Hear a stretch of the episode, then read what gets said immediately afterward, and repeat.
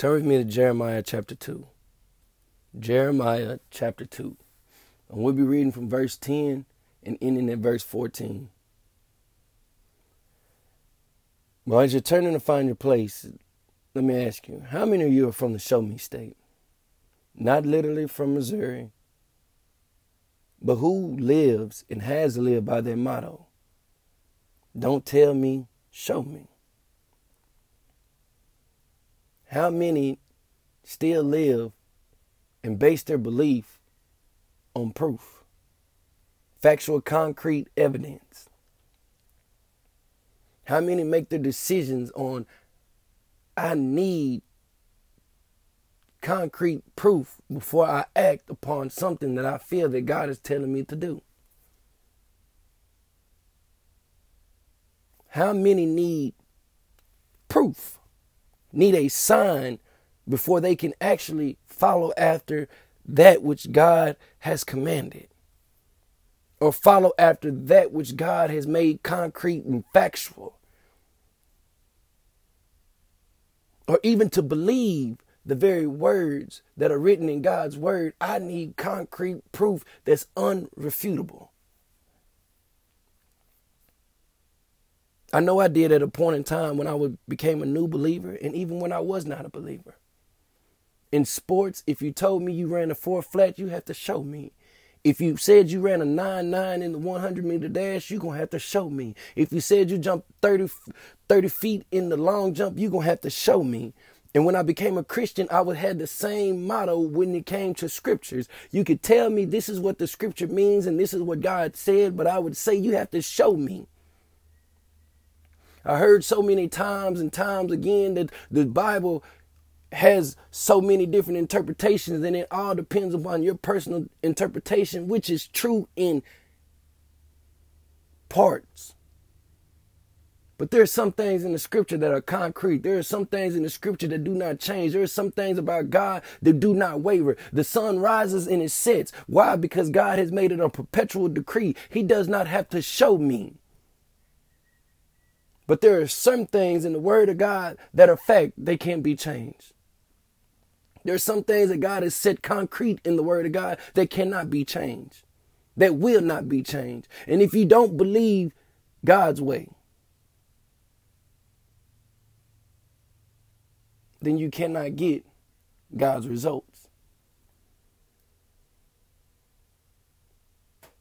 So if you need the proof, and you live by that way. Well, I don't believe. You have to show me. Then I'm going to give you the phrase in which God gave me. He can show you better than he can tell you. Because God is in the showing business. God is in the business of getting all the proof, all the evidence, and all the facts and laying them concrete before you. And today he's going to show you, like he showed me, the two evils. Oh, yes, God sees our evils. The two evils in which we have committed, and maybe still do commit, even if you're a born again believer. But if you're not a born again, blood bought believer, you still commit them. So if you're from the show me state, God says, write this title down. Go and see. Or you thought he was going to do all the work. No, you have to do some work too. He says, Go and see. Let us pray. Gracious Father, we thank you for this morning. We thank you for waking us up to allow us to gather around your word, to sit at your very feet of your throne. Lord, let us hear a word from on high. Let us hear what you have to say this morning at this very moment. So, Lord, I ask that you would allow me to decrease, that you may increase, that you would speak to me and you would speak through me. Holy Ghost, I ask that you would use me, that you would prompt me, that you would lead me, you will guide me and direct me. Let the words that come out of my mouth be anointed. The anointing that breaks the yoke, let it fall on the ears who are people who are bound. Let it break up the fallow hearts and the fallow ground that is hardened through all the doctrines of this world. Let it shatter them. Let us see our error and let us correct it today in humbleness. Lord Jesus, we thank you for your blood that covers us. We thank you for your sacrifice that allows us to gain access to the Almighty, to gain access to our Father, to be able to confess our sins and get it right, knowing that God is faithful and just to cleanse us from all of our unrighteousness. Show us today. Guide us today. Let us go and let us see what it is that you want us to see. In Jesus' name we pray. Amen. I'll be reading out of the King James Version. Jeremiah chapter 2, verse 10. For pass over the isles of Shittim and see, and send unto Kedar, and consider diligently, and see if there be such a thing. Have a nation changed their gods, which are yet no gods? But my people have changed their glory for that which doeth not profit. Be astonished, O ye heavens, at this, and be horribly afraid. Be very desolate, says the Lord. For my people have committed two evils. They have forsaken me, the fountain of living waters, and have hewed them own cisterns, broken cisterns that cannot hold water. Verse 14 Is Israel a servant? Is he a homeborn slave? Why is he spoiled?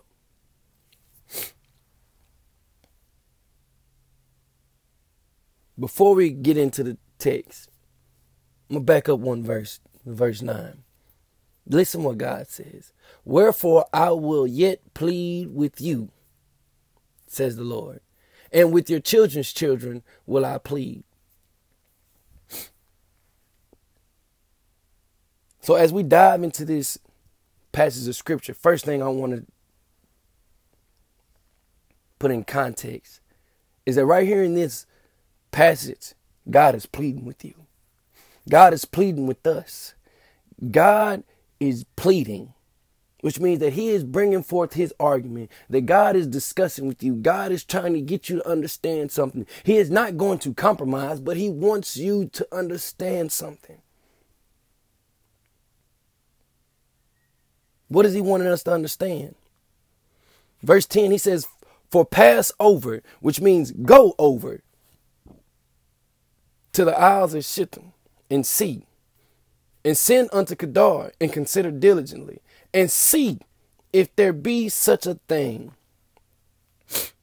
Uh oh. Right here, God is telling us to go and see something. He tells us to go to two different places.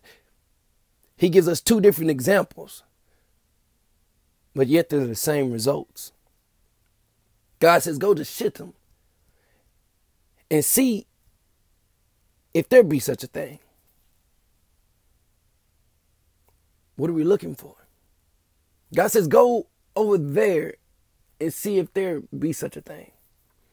Then he says, after you do that, go to Kedar and go see if there be such a thing and consider it diligently. Consider diligently means to understand wholly with seriousness. God gave us two different places and two different examples with the same result. And what is it is? What is this that he has given us? What is it that we're supposed to see? What is this we're going to examine? Verse 11. Has a nation changed their gods, which are yet no gods, but my people Let me say that again. But my people have changed their glory for that which doeth not profit. So God told is telling us to go see something. To go to other places and see something and see the results. And then, as we see the results, consider them diligently and understand wholly with seriousness.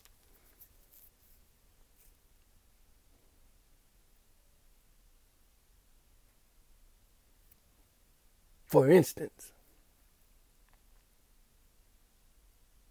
now I love football. I watch football. I find a joy in football. But when it comes to football, and when it comes to God, there is no comparison. See, God says, go and see something. See, one of the things we need to go see is look at the loyalty that a person will give a football team. And does it change? No. The Dallas Cowboy fans are Dallas Cowboy fans, and every year they got hope that they're going to go to the Super Bowl. They got hope that they're going to make it all the way. And when the Dallas Cowboys come on, the people are screaming on the top of their lungs. They go buy all the paraphernalia. They go buy all the jerseys. They scream. They keep up with the Dallas Cowboys because they are Dallas Cowboy fans. And God says, go look and see. Go watch that and consider it diligently how the Dallas Cowboys get more praise than me. Go see how the Dallas Cowboys get more recognition than me. Go see how the Dallas Cowboys are put first in, in priority in someone's life than me. It's not just the Dallas Cowboys. It's anything that we put before God. God says, go see the, the loyalty, the devotion that a person will give to this team, which is not a God, but they worship it, they follow it, they give their devotion to it as it is a God and it's not a God. And they won't change it. They won't let it go. They will fight people behind it. They will argue with people behind it. They will get drunk behind it. They will give their all to this football team. But when it comes to me, They change their glory. They give it up. And it's not just football. It could be any organization that we have become a part of. For a long time, when I was living in my way, wayward ways in the world, I gave all. I gave my all to gangbang. I gave my all to being a crip. I gave my all to ripping and running the street. I gave my all to selling drugs. I gave my all to breaking laws. I gave my all to the wrong things. But when it came to God, when I was a new believer, when it came to God, I did not give him that same effort. I did not give him that same devotion. And God says, well, why don't you go look at that street life? Go look at the gang member and watch how he gives his devotion to a man that's been dead. Because those who started the gangs are been dead and they are faithful to that man who's been dead. But I'm alive and well. I'm still breathing. I'm still doing miracles. I'm still doing blessings. I am still waking people up. I am still giving people yet another day, another opportunity, another moment to come back home. And they don't even give me that type of devotion. They don't give me that type of honor. They don't give me that type of praise. They don't give me that type of dedication. It could be the job where people are, are so wrapped up in the job and they give their 100% effort to the job. Now, God is not saying don't have a job, but God is saying that job don't go before me. But God says go see to that person who devotes their all and pours out their all and, and is dedicated to that. Go and see how they do not change their glory. Go and see how they do not change their efforts. Do not go look and not consider diligently. Consider diligently, understand wholly with seriousness. Depict it, look at it, put the mirror up and let you look at yourself and say, What is it that I am giving my all to? Before I give my all to God. He says, verse 11, has a nation changed their gods? He is speaking of those people who have dedicated their time and efforts to their. God gave two different examples and he said they got the same results, the same results, excuse me, which are yet no gods, but my people. Now God is getting specific. God is talking to those who have dared to say, I am a Christian. To those who have dared say that I believe in God. To those who dare say, I believe in Yahweh, Yahshua, Jehovah. To those who dare to embark upon this holy walk, which the El Shaddai, the Almighty, has laid before us. He's talking to them people. He says, But my people have changed their glory for that which do not profit. No, it baffles me how quick people will turn away from Jesus. But you know, it doesn't surprise me because since the days of Jesus, Jesus had already told us that many will walk away from me. Jesus had already told us that many will be offended because of me. Paul writes to the Gal- Galatians this in verse 1, um, excuse me, in chapter 1, verse 6. This is what Paul says I marvel that you are so soon removed from him that called you into the grace of Christ unto another gospel. Paul says, I am blown away that you so quickly have deserted Jesus. You have so quickly turned away from the teachings of Jesus. You have so quickly said, I don't believe in Jesus anymore. You have so quickly said, I don't even know if he's real or if it's true. You have so quickly removed yourself from him that has called you into the grace of Jesus unto another gospel. See, you can't leave Jesus and, and not go to something. See, when you leave something, you got to go somewhere. We're spiritual beings. I don't care if you believe in Jesus. I don't care if you believe in God. I don't care if you believe in the devil. But if you are living on God's earth, there is something inside of you that is spiritual and it attaches to something. Some attached to the devil and, and, and, don't even know it. And they say, Oh, I don't believe. That is atheism. What you believe, you're, you are living in a state of rebellion. And you let your hold to it. Sadly, that the devil and the demons know, according to the scriptures, that they know that there's a God and they believe. Excuse me. It says they tremble because they know there is a God. There's people who have turned away from Jesus. And if you're one of those people who have turned away from Jesus, let me ask you something. Unto what did you turn to? Because whatever it is that you turn to, right here in verse 11, God says, because you have changed that glory, you've changed it for something that does not profit. The word glory literally means weight, as in something heavy.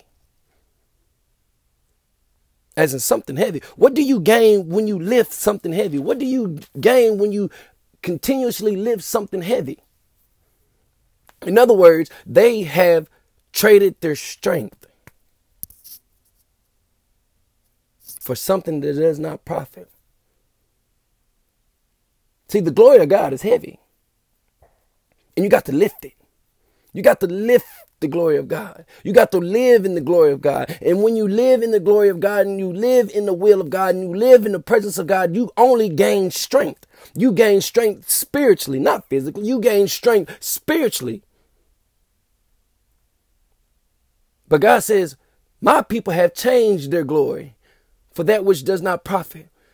They have traded in their strength for something that does not profit. Another meaning for glory is honor or riches. Second Corinthians chapter 8 verse 9 says, For you know the grace of our Lord Jesus Christ, that though he was rich, yet for your sakes, not mine, for your sakes, put your name right there, for your sakes, for Noah's sakes, he became poor. That you, realize he's saying you, that you, through his poverty, might be rich. How many of us have traded our glory for something that does not profit? How many have given up our strength for something that does not profit? How many has given up our riches that Christ had paid on Calvary's cross for something that does not profit? In Nehemiah chapter 8, verse 10, it says, The joy of the Lord is our strength. How many has traded in their joy for something that does not profit. Realize that the joy of the Lord is our strength. Joy is not an emotion, joy is a state of being. Happiness comes and goes, but joy is a state of being.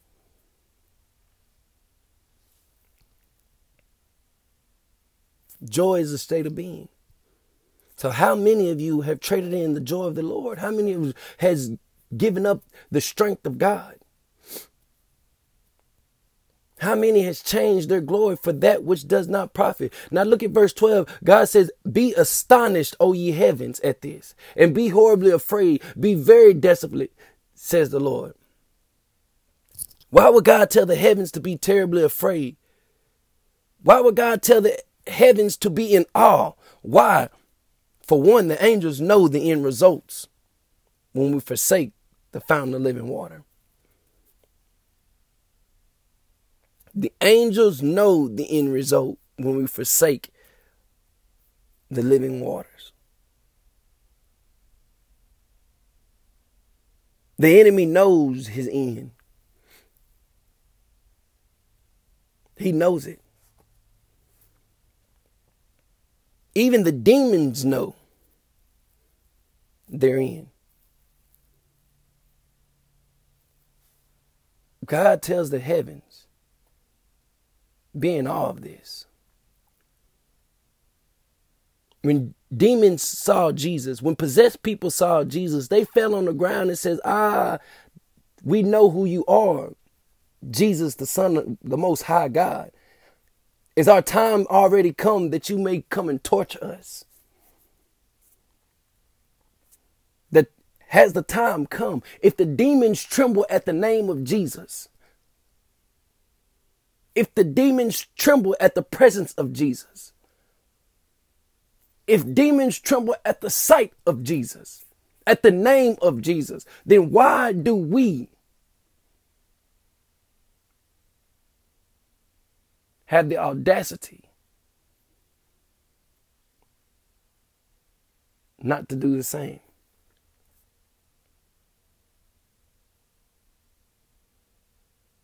How do we trade in our glory?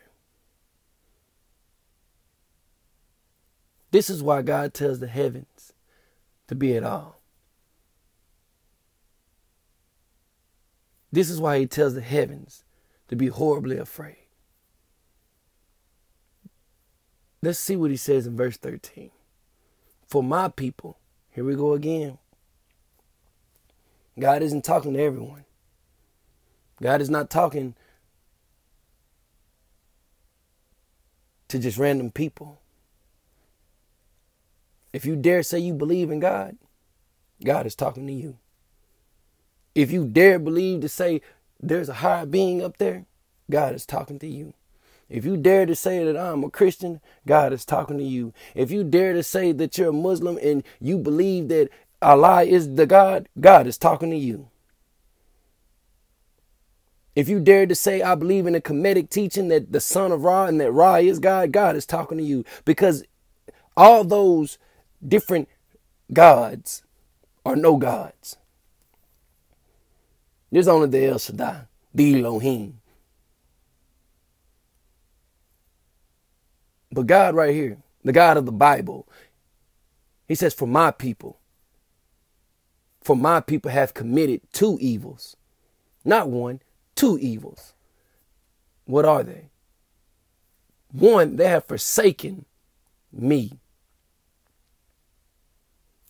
They have forsaken me, the fountain of living waters.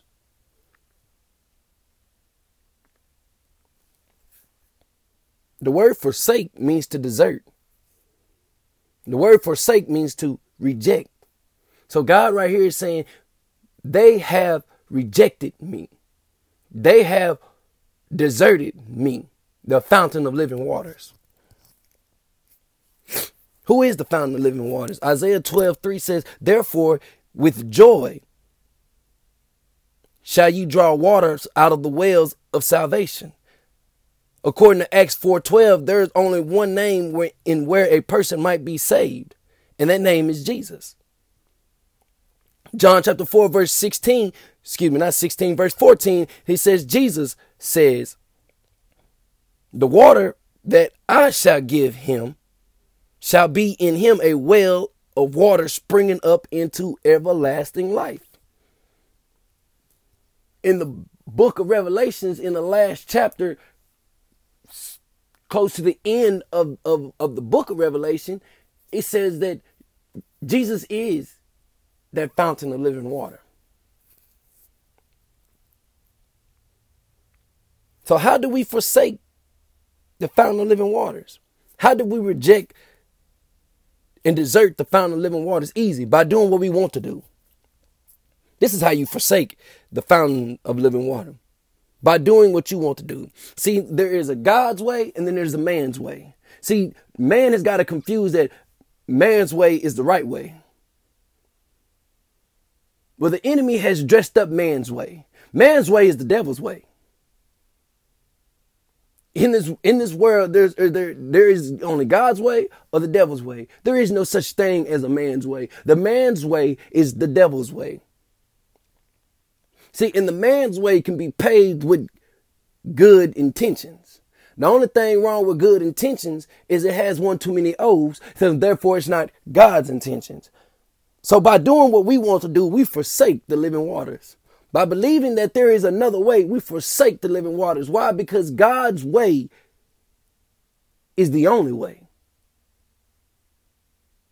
God's way is the only way. What am I saying?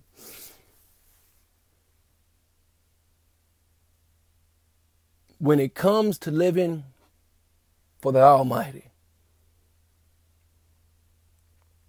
there is something that's called a permissible will and a perfect will. The permissible will is where God allows you to make decisions based upon your interpretation and understanding of Him. And in that permissibleness God allows it because it is not outside of the commandments of His Word. Now, in the perfect will of God, there are things that God does not change. For instance, in the perfect will of God, there lies salvation. There's only one way. And that's in God's perfect will. Because in the perfect will, God has already preordained whoever enters upon this path, the end result will be salvation, everlasting life. There are no other ways around it. In the perfect will of God, the sun rises in the east and sets in the west. There's no other way around it. In the perfect will of God, when the sun sets, the moon rises. There is no way around it. The stars are in the sky. There is no way around it. So, in the perfect will of God, there is no wiggle room. It's just that way. It's perfect. in the perfect will of God, God is in control. 1000%. So we cannot do what we want to do or how we think it ought to be in some ways dealing with the wills of God.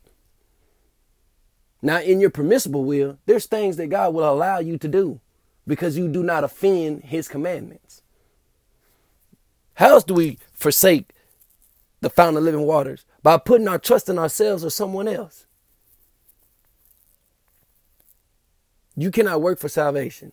We cannot work for salvation. We cannot add to the sacrifice of Jesus, neither can we take away from the sacrifice of Jesus. There's nothing that we can do in our own power that will be pleasing unto God. Why? Because if there was, then there would be no need for Jesus. But because we cannot, and God knows that we cannot, therefore He did it for us Himself. We also forsake and reject and desert the fountain of living water by finding our refreshing in anything other than Jesus. If it's in sports, if it's in an organization, if it's in a religious building or a religious institute or a religious group, if it's in a book, if it's in the internet, if it's in pornography, if it's in alcohol, if it's in drugs, if it's anything other than Jesus that we can find our refreshing, then we have forsaking that founds the living waters. How do we do this? Look what God says the second evil is. The first evil is we've forsaken Him. He says, They have forsaken me, the fountain of living waters. And he goes on, he says, And they have hewed out cisterns, which means they have made cisterns. They have cut out cisterns. They have worked to make their own cisterns. And look what God says about this cistern. He says, It's broken cisterns. They cannot hold water. They cannot hold the refreshing that we need to continue in this world that is governed by spiritual principles. By doing that, God says we begin to make our own wells for where we find our joy, our peace, our righteousness, our pleasures. Like I said before, some find it in drugs, sex, money, materialistic things, the job. Some find it in organizations, some find it in sports. But look what God says about it. It's imperfect, it's incomplete, it is broken. It may fulfill you for a moment, but it's momentary. It's momentarily momentary, excuse me, momentary pleasure. It's momentary fulfillment. Why? Because without Jesus, we're imperfect. We are incomplete without Jesus. The Bible says that it's in Christ Jesus that we are made complete. It is in Christ Jesus that God looks upon us and sees us as perfect. It is in Christ Jesus that when God looks upon us, he doesn't see our brokenness. He doesn't see the sin that continues to plague our lives. He sees the blood of his son. And in the midst of the blood of his son, there is a power of cleansing. There is a power to make complete. There is a power to make whole. There is the power to forgive. And therefore, when he looks upon that blood, because that is the predications upon forgiveness, that that blood must be shed. That is in his perfect will. That there is no permissiveness about it. That blood must be shed for sin. Because the ultimate penalty for sin is death. So God said that in the blood, in the blood of anything, in the blood, there's life. And in the perfect life that Jesus lived here on earth, and when he shed that perfect blood, there was perfect life that was able to give to all of us. That's why Jesus says, I come to give you life and life more abundant. He has come to shed his perfect blood so that we may receive a perfect life, not physically in this world, but spiritually in this world, that we may see the awesomeness of God. Therefore, without Jesus, we're incomplete. We're imperfect. But it doesn't stop there. He says it does not hold water. Decisions in which we made do not hold water. Haggai chapter 1 verses 5 through 6 says, consider your ways. God has played with us. He is pleading with you now. He says, consider your ways. You have sown much and bring in little. You eat, but you have not enough. You drink, but you are not filled with drink. You clothe you, but you, there is none that keeps you warm. And he that earneth wages earn wages to put in a bag with holes. What point is it to have a bag and you put your money in a bag and it has holes in the bottom? That's the same as making a well. It is the same as making a cistern and it has cracks in it and it's broken. In other words, it won't last. Before we go trying to find something to put in its place, it's gone. Before we can add to it, it is beginning to dwindle down. For example, those who have hewn have hewn cisterns that have holes in it that are married, it goes like this. I got a wife. And they got a wife. And let's say her name was Jane. Jane was good for a while. But then they had to have Big Booty Judy. They didn't go after the one, the wife that God had for them. They wanted their own. So they picked Jane because she was pretty, because she she had the image that they wanted. And Jane was good for a while. But she couldn't profit. She couldn't hold up the water. So now you got to get big booty Judy. For example, you can start with cigarettes. and cigarettes, you find your pleasure for a while. In cigarettes, you find your own pleasure for a while. But then after that, the cigarettes stop giving you the pleasure and you go on to something else. You then it becomes weed. And then weed begins to lose its luster. It begins to lose its pleasure. And then it's on to other drugs. And the next thing you know, you're caught in a cycle that does not profit. Why? Because we have forsaken the living waters. We have forsaken the perfect well. And we have made for ourselves our own well of our own imagination. We have made a God of our own liking. We made a God that says, you know what? This God agrees with everything I agree with that this God is okay with everything I do, that is false because the almighty living God, there is things that we just cannot do, that he is not cool with.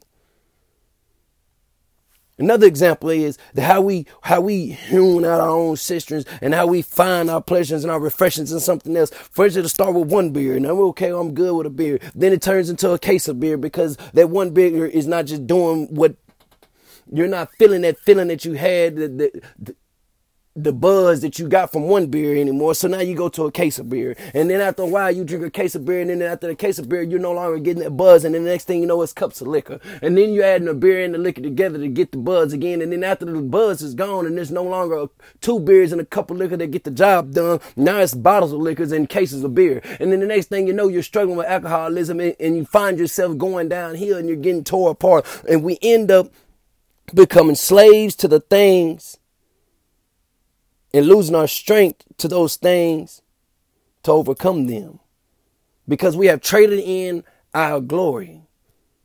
We have changed our glory for that which does not profit.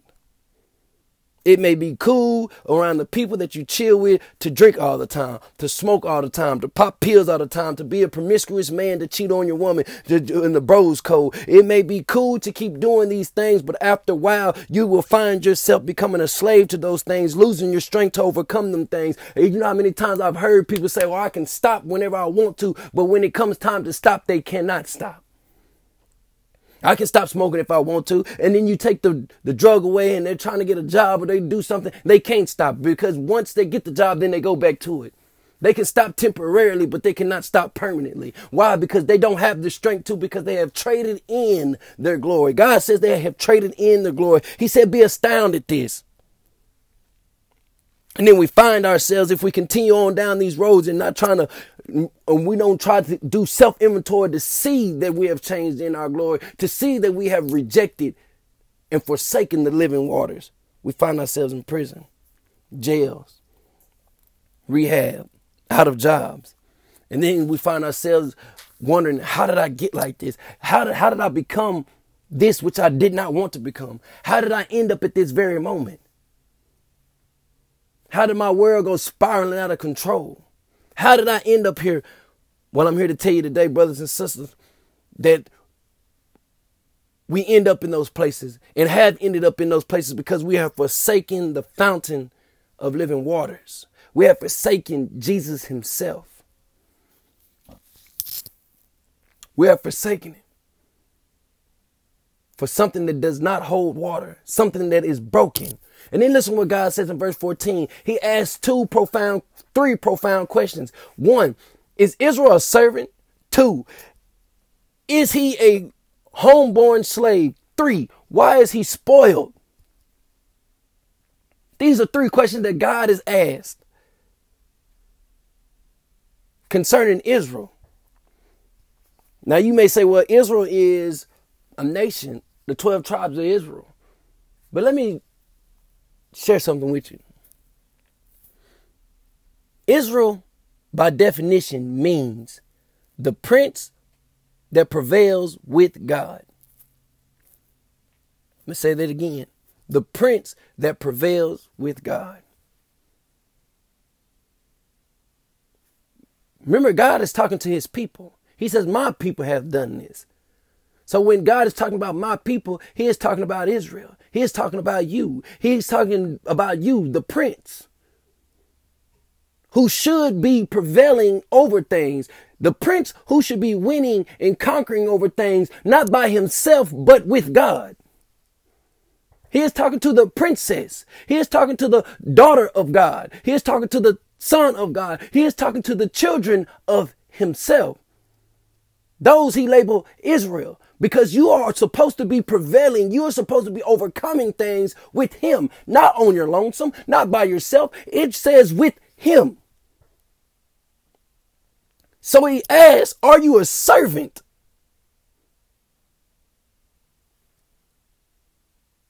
Then he goes and says, Are you a homeborn slave? Lastly, he says, Why are you spoiled? The word spoiled means to be plundered. And the word plundered means to be robbed.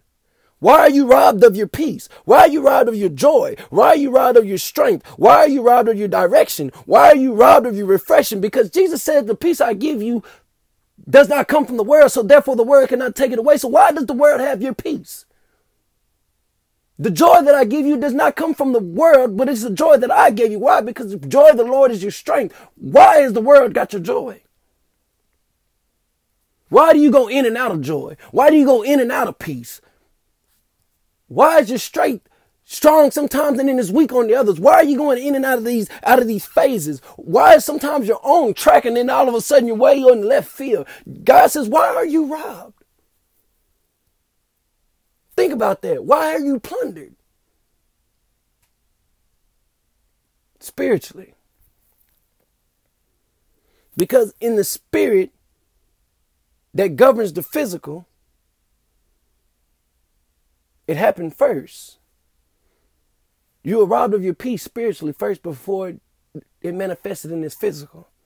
You were robbed of your joy before it manifested in this physical. You were robbed of your strength before it manifested in the physical. You have robbed of direction before it was manifested in the physical. You were robbed. You were spoiled. You were plundered. Means that somebody came in and shook up your world. That means somebody broke in your fortitude and took something. That means somebody has came in, not by force, could be by force, but not by force because God says, my people have done this. That means that you open the door to something that come into your very spiritual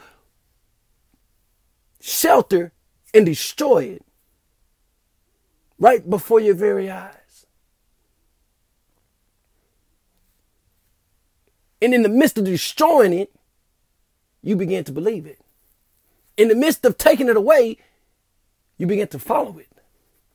But what is it that you have let in that has changed you? What have you let in that has robbed you of your sight, your faith, your belief? What is it that came in that changed you from following after Jesus? Is it religion? Education? The internet? Lies? Your own wisdom? Your own understanding? What is it that you let in that has caused you to change your glory? Listen to these questions again. Is Israel a servant? Are you a servant? Are you a servant? Is he a homeborn slave? Are you a slave? Are you a slave of your own making? Are you a slave to your own understanding your own education, your own way, your own thinking, your own intellect? Are you a slave to that?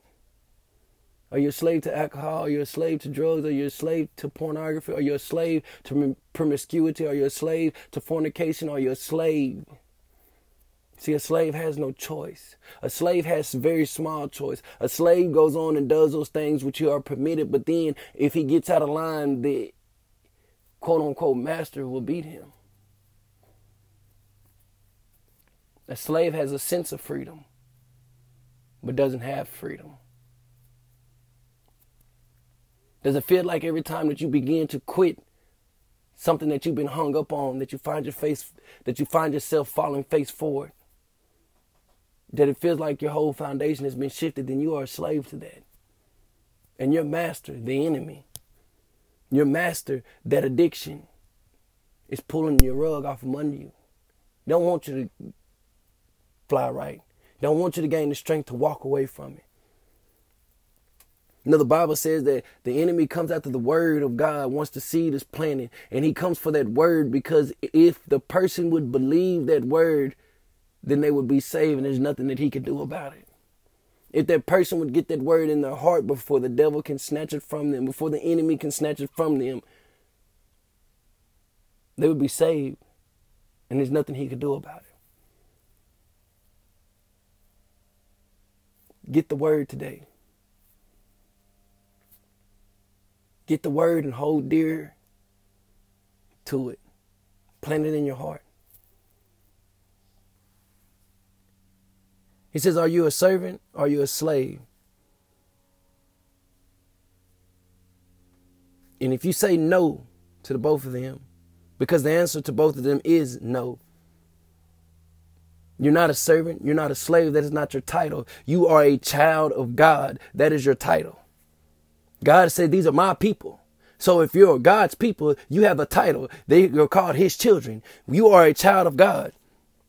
Got to hear me. You are a child of God. According to John chapter 1 verse 12, it says that God has given us the authority. God has given us the power to become the children of God to all those who believe. Those who believe in Jesus Christ as the son of the living God, our Messiah, our Christ, our, our anointing our atonement. If you believe that he has come to this earth, that he had died for your sins, that he was buried and he was resurrected on the third day and now sits on the right hand of the Father in heaven, making intercessions for you daily, if you believe that, then God says you have the authority, you have all right given in all of the cosmos and all of creation to call yourself a child of God. And under that title, under that umbrella, under that stamp of a child of God, guess what? All of nature knows it. The enemy knows it. How do I know this? Because in Acts, when Paul rebuked the demons out of somebody, the, son, the sons of Sceva came around and they did the same thing in the name of Jesus that Paul believes in, come out of this person. They were speaking to a demon possessed person, and the demon came forth, and the person said, Paul, I know, Jesus, I know. You, I don't know. In the book of Job, when Satan, when he gave his account to, to God about what he was doing, and he came forth and God said, How about my servant Job? He says, You know, you got a hedge of protection around Job. I can't get to Job. So that lets me know something. When we do not change in the glory of our God, when we do not reject and desert the fountain of our living water, our God Himself, all of evil all of the enemy in all of the heavens, all of creation know who you are.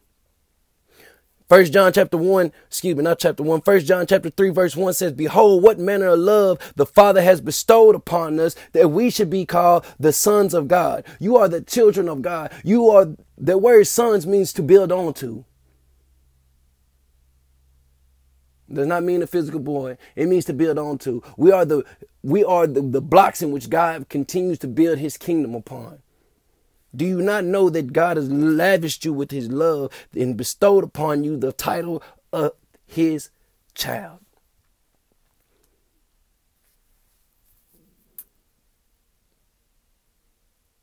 So think about these three things.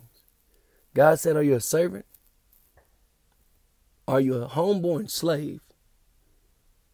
If you say no, then his last question is, why are you spoiled?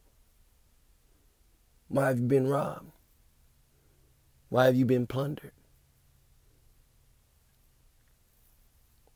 Think of those things. Think of those things. Because God says you're his child.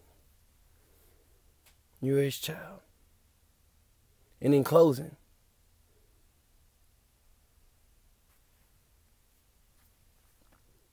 In Isaiah chapter 52, verse 3, Isaiah chapter 52, verse 3, God says this For thus says the Lord, you have sold yourselves for nothing.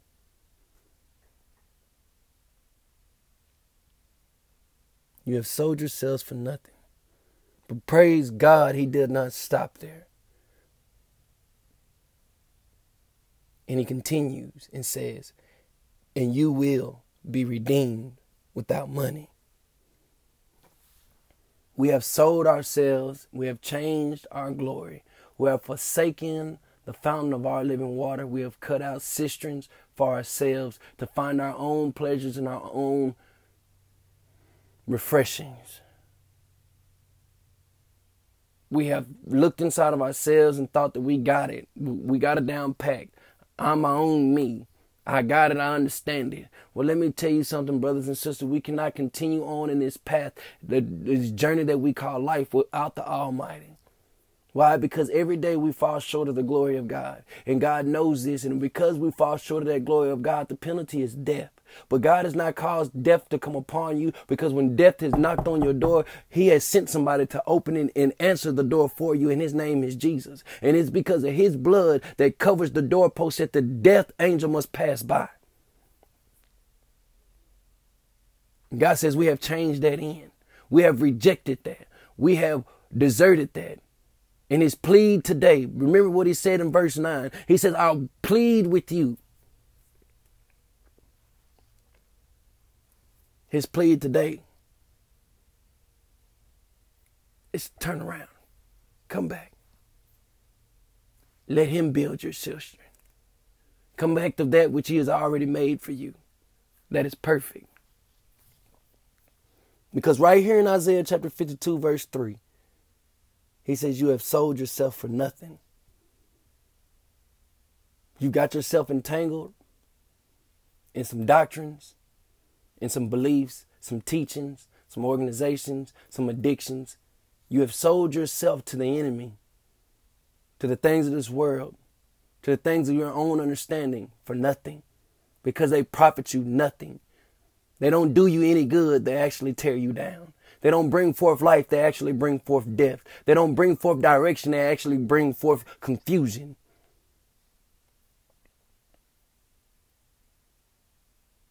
So, right here, God says, You done that for nothing.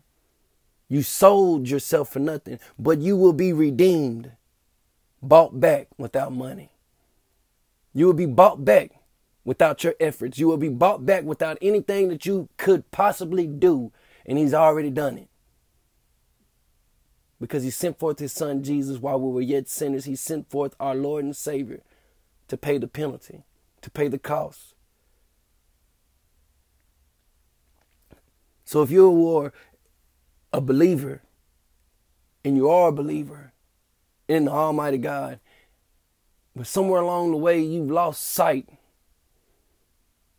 of the truth of the matter, the Jesus of Nazareth Jesus Christ, Jesus the Messiah, our Lord and Savior, is your Lord and your Savior. God says, come back.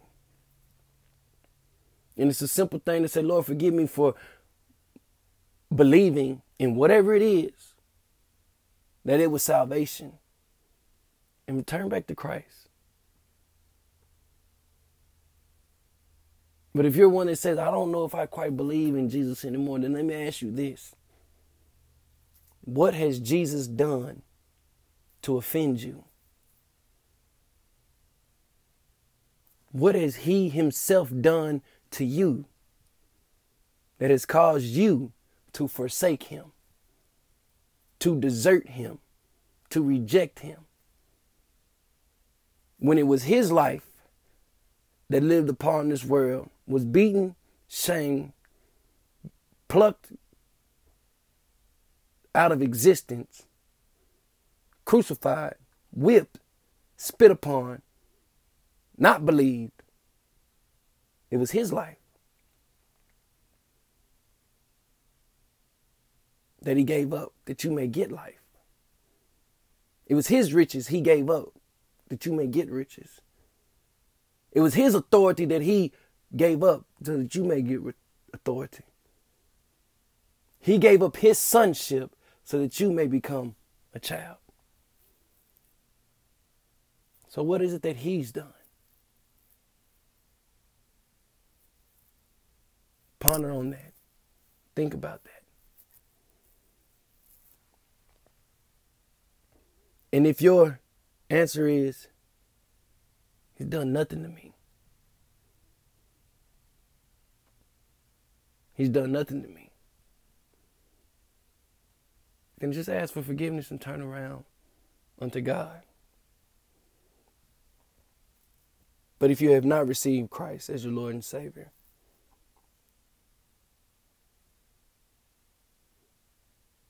Know that God said you will be bought back without money. Christianity is not hard. Neither is it a, a book full of rules. It's just being a child to the Almighty God. It's true freedom in the resurrection of Christ. And if you struggle and you have hard times, feel free to write me, to contact me, to post questions on the podcast. And I would love to fellowship with you and help you.